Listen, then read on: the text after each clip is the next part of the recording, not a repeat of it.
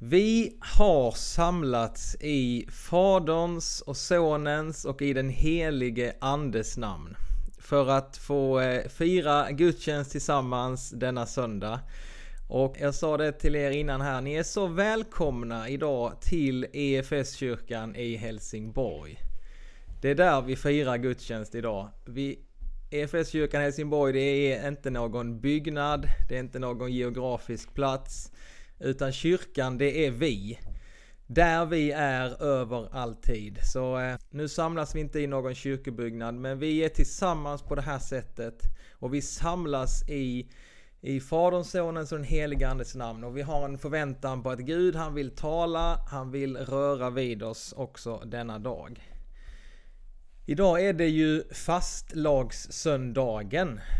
Och vi går in i fastlagen. Eh, som består av eh, tre dagar. Det är fastlagssöndagen idag. Och sen imorgon, ja då är det fläskmåndag. Då kan ni äta fläsk. Och sen på tisdag, vad är det då? Jo, då är det fet-tisdag. Och då ska man eh, äta upp sig inför askonsdagen på onsdag när fastan börjar. Vår fettisdag, det kan man också i andra länder så kallar man det för karneval. Som betyder farväl till köttet. Och det är ju en fest i många länder eh, runt om i världen. Men vi äter då gärna fettisdagsbulle på tisdag. För att sen ska vi gå in i den stora fastan inför påsken. Eh, vi ska börja fästa vår blick, precis som Jesus gjorde, mot Jerusalem och det som hände där. Det kommer jag beröra lite i min predikan. Daniel Svensson heter jag. Låt oss få lägga den här gudstjänsten i Guds händer. Vi ber tillsammans. Ja Herre, vi tackar dig för att eh, du är hos oss just nu. Och tack att vi får samlas i, i ditt namn idag. Herre, vi ber att du sänder din helige ande till oss just nu. Vi behöver dig. Du som är vår hjälpare. Herre, sänd din ande och så ber vi att du sänder ditt ord på nytt som kan skapa liv, som kan eh, verkligen förändra så mycket i våra liv. Herre, öppna oss för det som du vill ge oss denna förmiddag. Vi lägger den här gudstjänsten och varandra i dina händer. I Jesu namn. Amen. Då ska vi få eh, lyssna till eh, dagens heliga evangelium och så här skriver evangelisten Lukas. Jesus samlade de tolv omkring sig och sade till dem Vi går nu upp till Jerusalem och allt som profeterna har skrivit om Människosonen skall gå i uppfyllelse.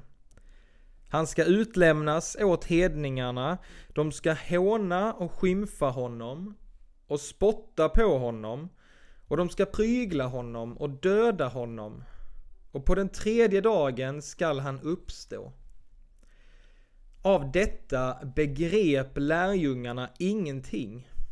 Vad han menade var fördolt för dem och de kunde inte förstå vad han sade. När Jesus närmade sig Jeriko satt där en blind vid vägkanten och tiggde och han hörde en folkhop komma på vägen och frågade vad som stod, stod på.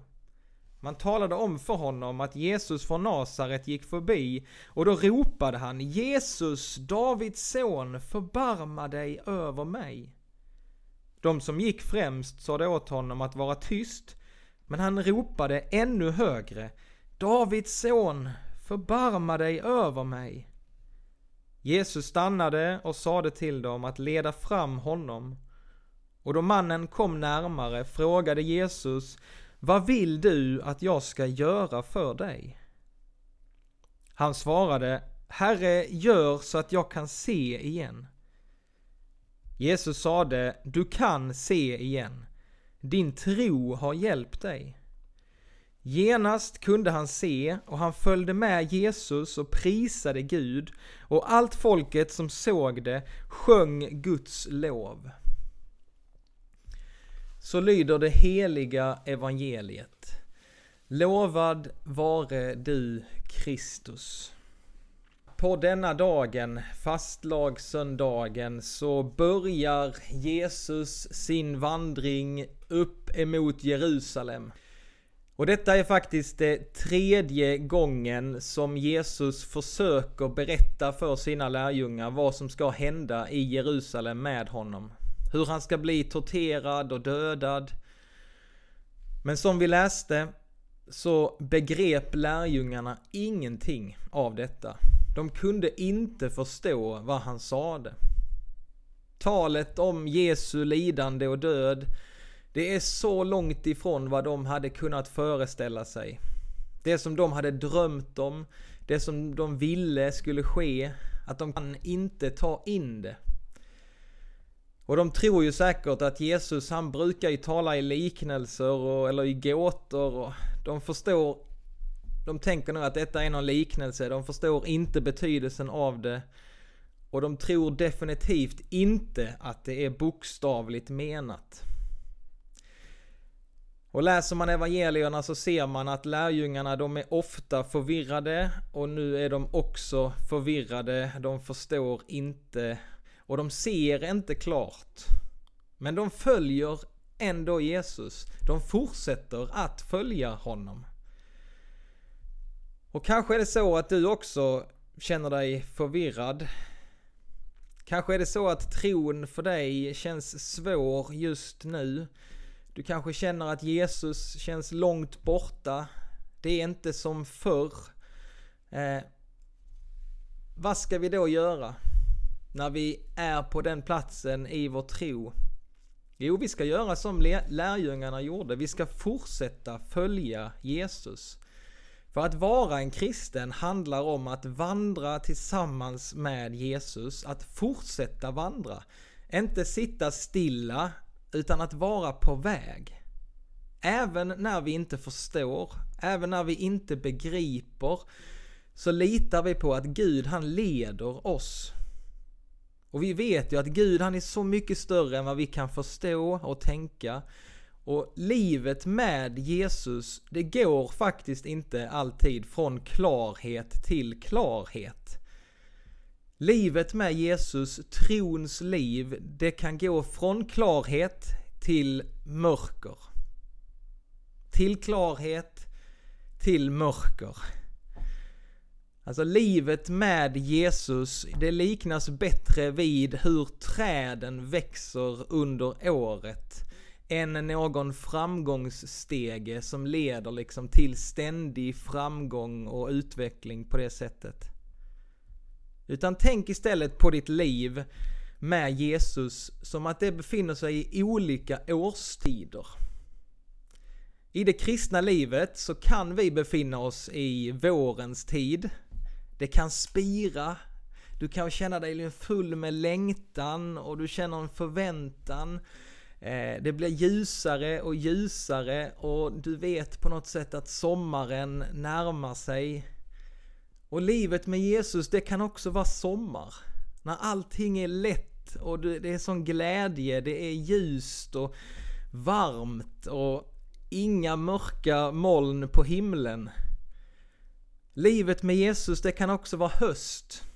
Härliga frukter på träden, men också en känsla att löven börjar trilla av. En avklädnad och det kan storma. Kraftiga stormar i våra liv som känns oerhört tufft. Och livet med Jesus, det kan också vara vinter. Allt är mörkt och vi ser inte solen på flera månader. Ni kommer väl ihåg eh, november och december. Allt verkar dött. Bönesvaren uteblir. Vi upplever liksom ingen frukt i våra liv och man undrar liksom om detta är, är det slutet? Har Gud lämnat mig? Men så kommer våren igen. Och det blir en tid för nya framsteg, nya upplevelser tillsammans med Gud.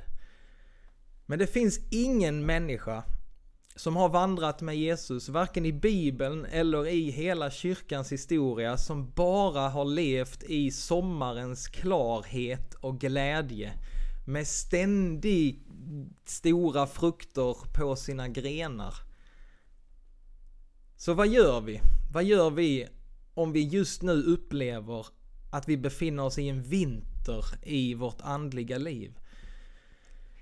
Jo, vi gör som lärjungarna gjorde. Vi fortsätter att följa Jesus. Vi fortsätter att be även om det känns meningslöst. Vi fortsätter läsa Bibeln även om det känns helt torrt och intetsägande. Vi vandrar i tro utan att se. För att vi litar på att Gud han fortsätter forma oss genom livets olika skiftningar. Även i de tiderna när det är liksom dött och torrt så kallar Jesus på dig. Han säger följ mig. Jag kommer aldrig lämna dig.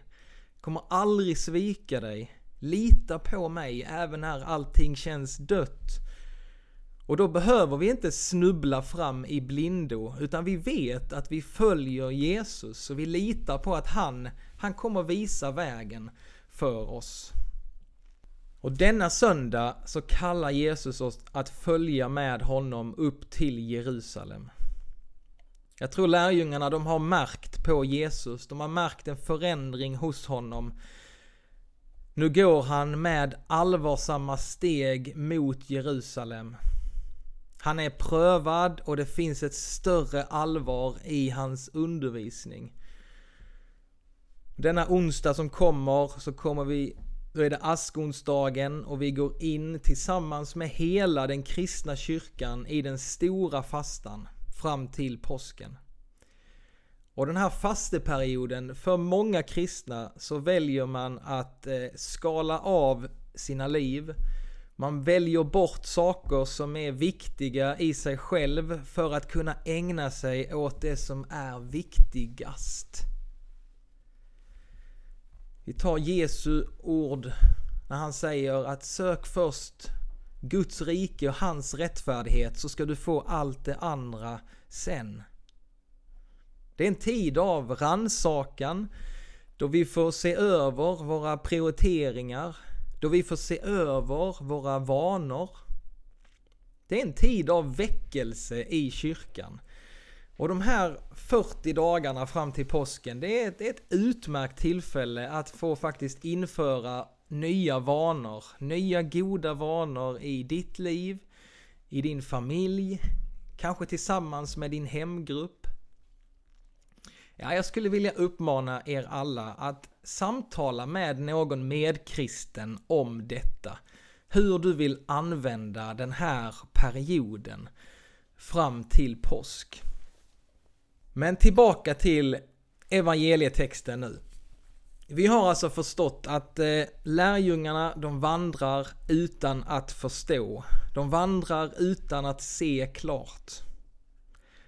Och så kommer de förbi en blind man som ser klarare än alla andra. Han hör att Jesus är där och så börjar han ropa Jesus, Davids son, förbarma dig över mig. Han störde folksamlingen så flera försökte tysta honom, men han ropade bara högre och högre. Jesus, Davids son, förbarma dig över mig. Och om de övriga där på platsen hade sett klart, så hade de också ropat på samma sätt. Men det är den blinde som verkligen ser vem Jesus är. Det är han som verkligen förstår. Lukas, han som har skrivit det här i evangeliet, han ställer alltså lärjungarnas blindhet mot den blinde mannen som ser. Och Jesus hör honom. Och så ber Jesus dem att leda fram mannen till honom. Och så frågar Jesus mannen, vad vill du att jag ska göra för dig? Herre, gör så att jag kan se igen. Och Jesus säger, du kan se igen, för din tro har hjälpt dig. Och genast kunde han se och han följde med Jesus och prisade Gud. Alltså den blinde mannen, han får världens chans här. Jesus, han vet säkerligen redan vad mannen vill ha hjälp med. Men han vill höra hans bön. Han vill höra att mannen själv ska formulera sin nöd. Och så får den här mannen komma till Jesus och bara lyfta fram sina sår, sitt behov. Den blinde mannen får tillfälle att precisera sin bön. Och nu står han där inför Jesus och han kan ju be om pengar, han kan be om mat som han brukade göra där vid väg, vägkanten. Men han fylls av tro och så vågar han be om det omöjliga. Och han säger Herre, gör så att jag kan se igen. Mannen tror och därför säger Jesus sen till honom att det är din tro som har hjälpt dig. Och vi kan märka att Jesus här, Jesus går inte fram till mannen själv. Utan han vill att mannen ska komma till honom. Jesus står kvar och så vill han att mannen ska ta stegen mot Jesus. Jesus vill att han tar steg i tro mot honom. Och Jesus står där bara och så säger han kom, kom till mig. Och nu kommer vi till dagens utmaning här till dig och till mig.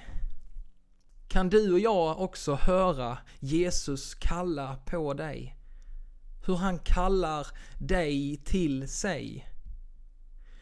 Kan du höra honom fråga den här frågan till dig också? Vad vill du att jag ska göra för dig? Och du vet säkert, du vet det är säkerligen så redan att du vet att Jesus han vet ju redan vad, din, vad, vad du innerst inne behöver. Men jag tror att precis i den, som den här berättelsen, han vill att du tar steg i tro mot honom. Och så vill han att du preciserar din bön till honom. För han vill höra din röst. Och han vill att du talar ut med honom. Så fråga dig själv den här frågan. Jag fick den här frågan för några år sedan och den blev så avslöjande i mitt eget liv med Jesus. Det var en man, han frågade mig så här, har du talat med Jesus om detta? Frågade han mig. Jag hade berättat mina bekymmer och mina problem i livet och så frågade han mig, har du talat med Jesus om detta? Och jag direkt, jag kände, ja men, ja men han vet ju det. Han är ju alltid med mig och jag kan inte dölja något för honom, han vet ju redan detta. Men sen fick jag erkänna att nej, jag har inte talat med Jesus om detta. Och idag så kan jag verkligen säga med personliga erfarenheter att det är en stor skillnad att tänka att Jesus, han vet allt, så jag behöver inte säga det till honom. Eller att få tala ut med honom och vara liksom konkret och verkligen säga som det är. Och vet ni vad den stora skillnaden är mellan de här två positionerna? Jo, den stora skillnaden, det är din och min tro. Det är därför han säger till mannen, din tro har hjälpt dig. För att den här mannen, han gick till Jesus. Och så talade han, talade han ut sina behov till Jesus. Alltså där har vi stora skillnaden. Din tro är så viktig. Troshandlingen, att verkligen gå till Jesus, den är viktig troshandlingen, att inte bara hålla det här inom mig, utan att faktiskt säga till Jesus och tala ut med honom. Den är viktig. För din tro, det gör skillnad. Så för den här tiden just nu, jag vet inte var du befinner dig i ditt liv med Jesus. Men om du befinner dig i vår, i sommar, i höst eller i vinter i ditt andliga liv, så följ Jesus. Fortsätt att följ honom och gå till honom och så låt honom få höra din bön. För din tro, den gör stor skillnad. Och din tro, det är det Jesus vill se. Han, han berörs av din och min tro när vi liksom kommer till honom. Så låt oss fortsätta följa Jesus nu de här veckorna fram till påsken. Han är den som går före oss. Han är den som har gått före dig och mig in i döden. Han är den som har gått före oss in i en grav. Och han är den som har gått före oss in i det himmelska riket. Den himmelska festen där han vill välkomna oss en dag. Så låt oss fortsätta följa honom. Ära vare Fadern och Sonen och den helige Ande, nu och alltid och i evigheters evighet. Amen. Nu ska vi tillsammans få eh, bekänna vår kristna tro. Låt oss be och bekänna. Vi tror på Gud Fader allsmäktig, himmelens och jordens skapare. Vi tror också på Jesus Kristus, hans enfödde son, vår Herre, vilken är avlad av den helige Ande, född av jungfrun Maria, pinad under Pontius Pilatus, korsfäst död och begraven, nederstigen till dödsriket, på tredje dagen uppstånden igen ifrån de döda, uppstigen till himmelen, sittande på allsmäktig Gud faders högra sida, därifrån igenkommande till att döma levande och döda. Vi tror också på den helige Ande, en helig allmännelig kyrka, det heliga samfund, syndernas förlåtelse, det dödas uppståndelse och ett evigt liv. Amen. Tack så mycket allihopa som har varit med och firat gudstjänst på det här sättet. Jag har lite information innan vi avslutar. Vi fortsätter med våra bibelstudium och det kommer vi fortsätta med under våren här och det är ett rätt så bra sätt att, att använda under fastan också. Att fördjupa sig i Guds ord tillsammans med församlingen. Så det är tisdagar klockan åtta. Och på tisdag så är det första Korintierbrevet kapitel 6. Där är vi nu. Så eh, välkommen att testa på det. Tisdagar klockan åtta.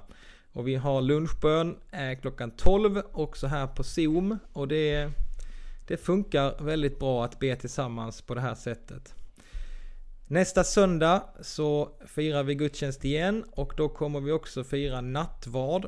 Och då kommer det finnas möjlighet att eh, när vi har firat gudstjänst här på Zoom eller vad det nu blir så, så kommer jag finnas kvar i kyrkan under några timmar och då kan man komma till kyrkan och få ta emot eh, brödet och vinet i väldigt små grupper. Så eh, nästa vecka är det. Välkommen på det. Låt oss ta emot Herrens välsignelse. Herren välsigne dig och bevara dig. Herren låter sitt ansikte lysa över dig och vara dig nådig. Herren vände sitt ansikte till dig och give dig sin frid. I Faderns och Sonens och i den helige Andes namn. Amen.